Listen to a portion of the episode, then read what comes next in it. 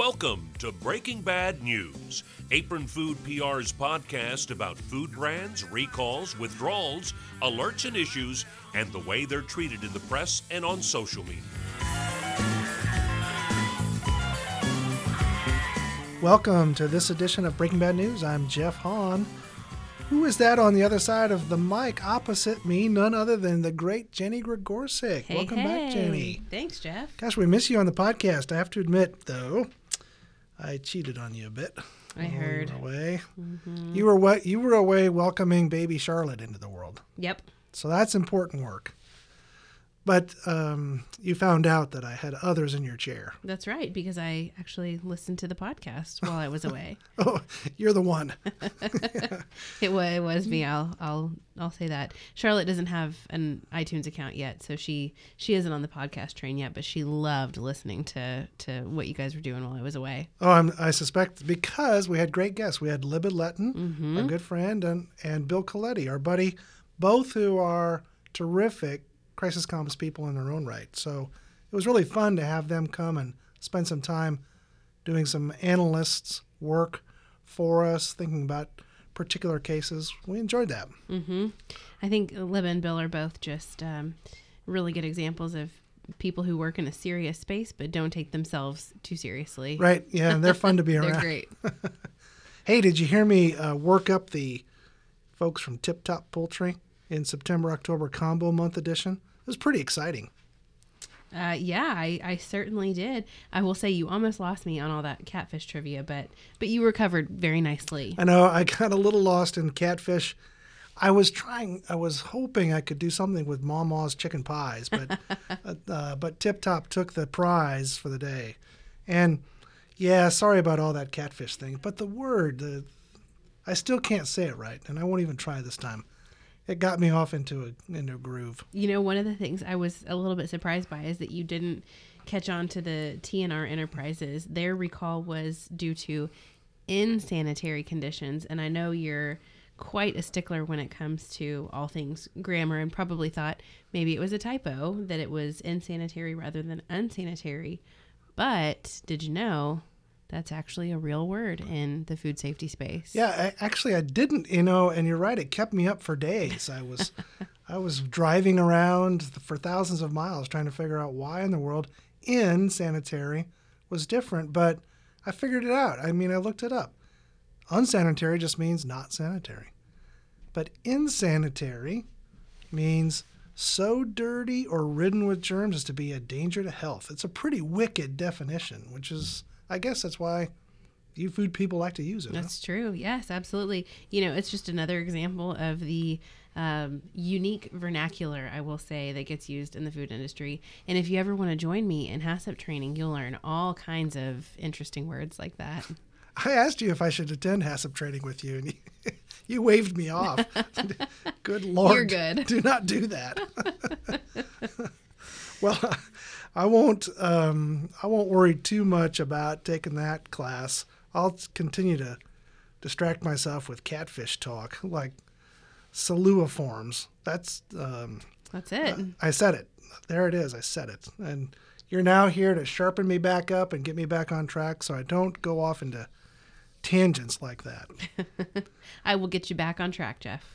Yeah, and it's a good thing. And I was obviously slipping. And so why don't we start right now and let you make the recall of the month declaration? Jenny, who is this month's, actually, this month's recall of the month?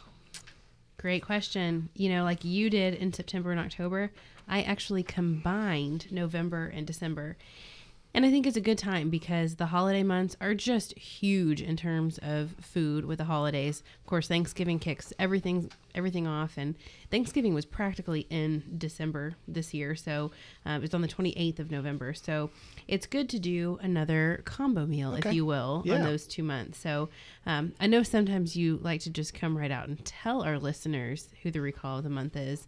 Um, but you know, I like to I like to give a little lead up to it. So I'm actually not going to reveal my pick just yet. Well, yes, I'm a headline guy, so that's what uh, always gets me crazy about news stories is how poorly written the headlines are and misleading they are. so I figured that I could do the same just to get even. but but okay, you had uh, you had some choice if you're going to do a combo meal, November December. I was actually um, in a little bit of a desert in the combo I did September October. There were only nine recalls to choose from. And I got a good one, uh, but the pickings were a little bit slim to say the least. Yeah, not an issue for me this go around. I had 15 to choose from, so didn't have to worry too much about finding a good one for for this podcast. Well, good. So you're going to give us a slow lead up into the big reveal about your recall of the months for November, December. And I guess before we take a quick break and recognize our sponsor, which of course our sponsor is you, Mm-hmm. um, do you want us to tell the headline that you're going to work with? Hmm, the headline. You know, let me let me go a different direction here. I'll give you a hint in the form of a trivia question. Ooh, Mm-hmm. Are you good at trivia? terrific. Great. Okay, so this 70s and 80s rock group is best known for hits like Jukebox Hero, Cold as Ice, and my favorite, Urgent. Hmm, okay, it's a trivia question that only Ken Jennings himself could probably buzz in on. but you know what? We'll take a break. I'll do some thinking about it. I'll get catfish out of my head, and we will come back. I bet I can. I bet I can get the answer to you. Okay. This episode of Breaking Bad News is sponsored by no one because no brands want to be associated with this topic. And can you blame them? The team from Apron Food PR, however, is proud to step into the vacuum. You can learn more about Apron Food PR's brand protection and promotion work by visiting apronfoodpr.com. Welcome back to the second half of our combo meal recall of the month featuring November and December 2019 recalls. My partner Jenny has culled through her research and she found 15 noteworthy recalls, but left us hanging with a trivia question. And it was this this 70s and 80s rock group is best known for hits like Jukebox Hero. Jenny, no sweat on this one for me. I'm all into the 80s, and so I know the answer. It's Foreigner, right? I knew you would get it. Your knowledge of music astounds me, Jeff. You know, um, some of our listeners, actually, none of our listeners know this.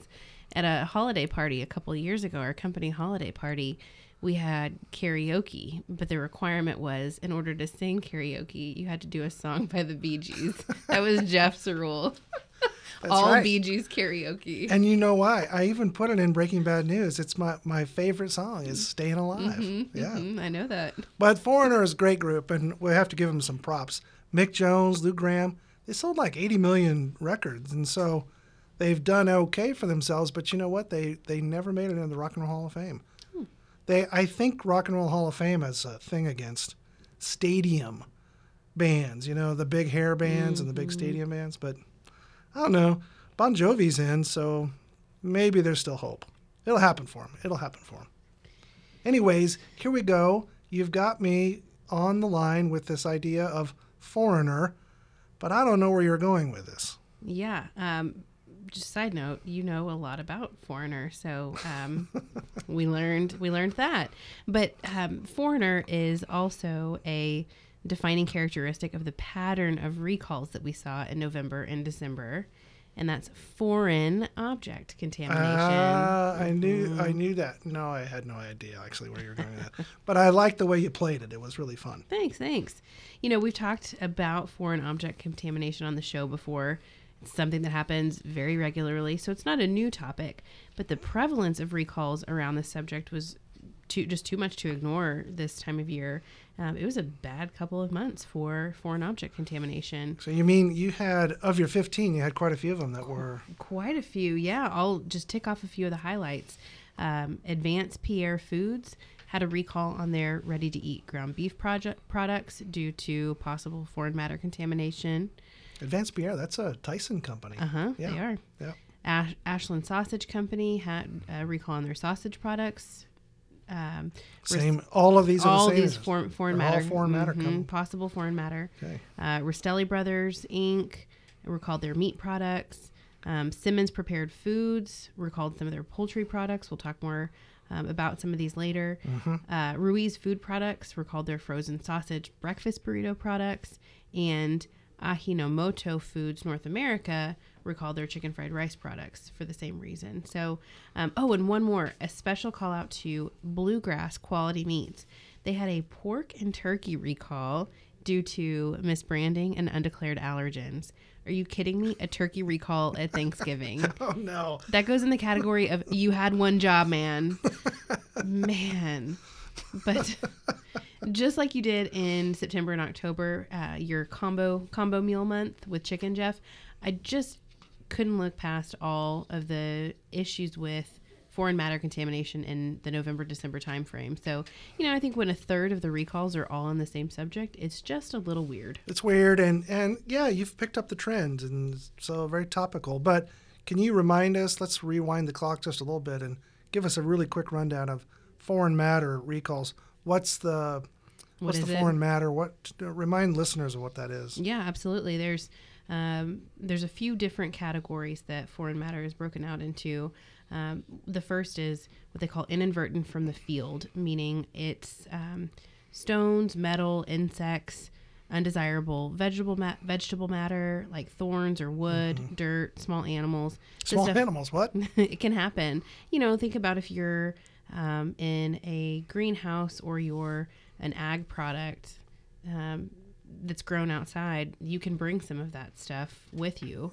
Um, Then there's inadvertent that results from processing and handling. That can be things like bone, glass, metal, wood, nuts, bolts, um, screens, cloth, grease, paint chips, rust, so on. And uh, you know, think about that. Um, whenever you've got manufacturing, um, you've got a manufacturing line, and so um, metal shards are one that's really common that we see.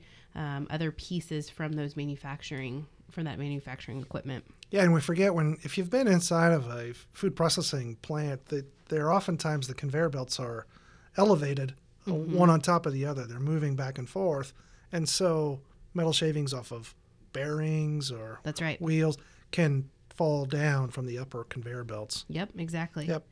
The third category is materials entering the food during distribution, things like insects, metal, dirt, or stones. Again, when you're transporting food from one place to another, then there's always the possibility for foreign matter to get into that product. The fourth and my favorite um, from a crisis comm standpoint is materials intentionally placed in food, like employee sabotage. That's Ah, band aids. Yep, those can make for some for some really interesting and challenging food safety issues. Yeah, that's a fun one. You're right. Um, you said there's five though, right? Oh yeah, the last one just uh, miscellaneous. All the other things. um, if you've ever heard of something called struvite, which is a phosphate crystal, um, and then just really anything else that could possibly get into. Sand, dirt, anything like that. Yeah. Okay. So you've Yep. got those. Those are the things that can get into uh, produced food.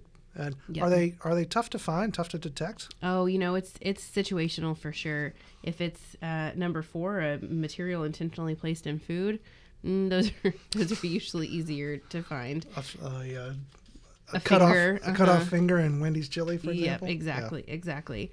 Um, but you know, I think it's important to note that the detection methods for foreign objects have come a long, long way in the last few years. Um, the very first ruling or the first law to protect consumers on this was the Pure Food and Drug Act of 1906, and it's safe to say in 100 plus years we've come a long way with with detection. And in fact, I think in January we're going to do an episode about food adulteration, right? Yeah, yeah. I've got it on the uh, calendar for that because there's uh, uh, there's some new content that I want to talk about. Just, it's a bit of a history lesson into that Pure Food and Drug Act. Oh, cool. Should be a lot of fun. There's a lot more that we could talk about on just the subject of detection.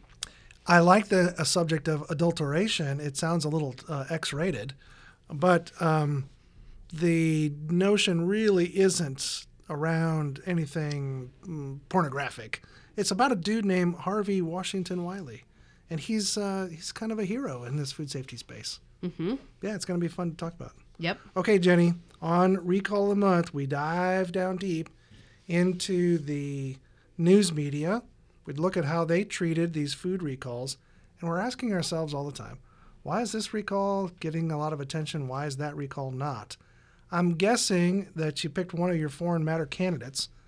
Although you're right about uh, bluegrass quality meats, they do deserve a shot to the ribs for the, a turkey recall during Thanksgiving. Golly, no kidding.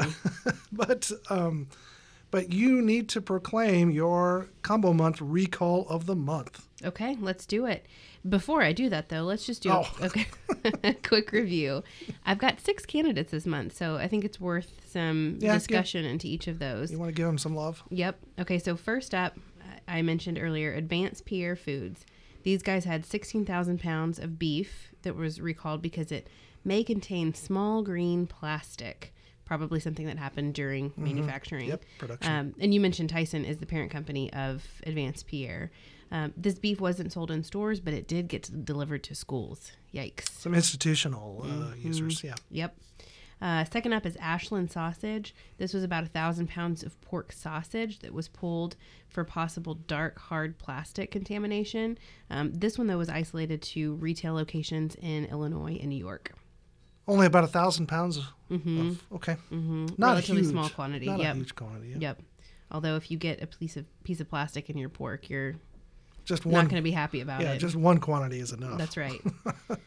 uh, Brothers, they had 130,000 pounds of ground beef uh, because of potential plastic contamination. And this one was sold under the retail name Nature's Ranchers, uh, and it was distributed at retailers across five states. Hmm. That one is leading the pack for me. If I'm guessing who your pick is. Okay, well, let's keep going. Simmons Prepared Foods, they had over 2 million pounds of ready to cook chicken products that were recalled due to extraneous metal. This is a, a class one recall. Class one. Yep. Okay. Uh, Ruiz Food, they had another class one recall uh, with 55,000 pounds of frozen, not ready to eat breakfast burrito products that were contaminated with pieces of plastic. And last but not least, Ajinomoto Foods, 172,000 pounds of chicken fried rice contaminated with pieces of plastic. It's a lot of chicken fried rice. That is a lot of rice. And that was a class two recall. oh, okay. And then class one, I mean, it's like uh, could cause sickness or death. Yes. Class two, not so bad. Right. Uh, so our fried rice isn't quite in the same uh, category Mm-hmm. as a couple of the others. Yep. All right, so you hmm, you've got some volume to think about there. Yep, and I'll tell you, just based on sheer volume alone, the um, coverage was five times more than the closest second place. And the one that gets the recall of the month honors is Simmons Prepared Foods. Hey, Simmons. Sorry Mm-hmm. about that. Well, check out these stats. These will blow your way. Uh, 3,000 total media mentions across earned and social. Uh, 596 earned media stories, nearly triple the closest competitor. Um, about 1,300 Twitter posts and 28 million impressions on social. And it was a class one recall, to your point. So Yeah. that counts too. Yep. Um, I think when you were ticking those off, it's pretty interesting when we imagine why does media take off for one particular recall and not others. It's that big number, two million pounds. Mm-hmm. So when I was thinking about that, I said, mm, I bet Jenny's going to go in that direction. I made a good guess, and I was comparing and contrasting what Simmons Prepared Foods did in terms of their own communication. What did they post on their website? So I went back and looked at them. Then I compared them to um, Tip Top Poultry, the combo meal I did in September, October. Yep. Tip Top Poultry, um, I gave them some unsolicited advice. They probably didn't care for that, but but um, compared to Tip Top, Simmons was pretty laconic in its paragraph. I mean, or in its in its posting, only three paragraphs, 128 words. Hmm. The folks from Tip Top did over a, almost a thousand words in their statement in their That's a lot of words. So, you know, Simmons, I'll say good job. You got right to the heart of the issue in the second sentence. Maybe you could have reversed that a little bit with the first, but okay. A middle paragraph about the fact that no one had suffered individual adverse effects, and a third that glides out with a nice statement of commitment to quality and um, the food safety industry, food safety in the industry. So not bad. If I put it through my Breaking Bad news lens, I'd say they missed an opportunity to characterize this as a rare and isolated incident. That's always important. We've had clients where that became the number one leading idea when I was re- when responding to a food safety incident. When listeners, readers, viewers understood that context of how rare it was for that particular client to have an issue, all of a sudden the interest in the in the incident went way down. So that's an interesting characteristic or an interesting tactic to take. And I think Simmons could have also talked a little bit more about the corrective action specifically that they're taking. Even they uh, inviting consumers to send them a note if you have any concerns. Um, it's a nice idea, but not necessary. So I like uh, their to the point approach um, more than I like Tip Top Poultry's over. They sort of overdid it in my book, but um, Simmons pretty good grade on their the way that they did their outreach. Yeah, I, I agree. I think more is less in this kind of issue. So I, I agree with you. I think that's that's really good feedback for them. And you know, from a from a PR perspective, I think the media lesson that we take from this one is that volume of product does matter. It gets the attention of broadcast media especially. We know they love those big scary numbers, and I think that's why Simmons got so much more coverage than um, the other recalls that we saw. Yeah, triple the closest in in the category that you uh, ticked off there. Yep. Like, was it close to 600 stories? Uh, let's see. Let me look back at my notes. Something like that. Uh, yeah, 600 stories, 3,000 total mentions in earned and social. That's quite a few. Now you have to think about when you hear that volume of stories, the effect that syndication's having. Yeah, that's guys, huge. right? So that Could have been one story. could have been one story blasted all over the universe and all of the in the era of syndication that we find ourselves in one news outlet can control a thousand to, right. to 1500 stations That's right. so that's part of the challenge that any brand faces in this news media environment Mm-hmm. well all right jenny uh, simmons is your pick so we'll make it stick i'll guess you know what i'll do i'll send them an autographed copy of breaking bad news Oh, they'll love that.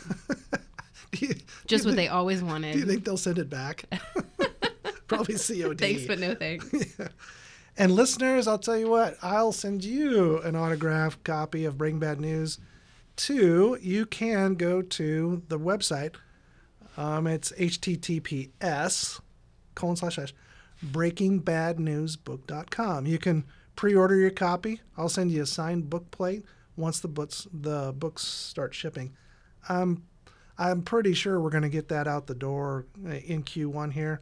Keep slipping a little bit, but I'm very optimistic that um, by the mid middle of March we'll be we'll see books um, in the airports and on Amazon. Very cool. So pre-order now before before the rush. Yeah, yeah. Right. For the Christmas rush. we should um, also reminder remind our listeners too as we're closing out the year that we've got some really fun podcast episodes coming up.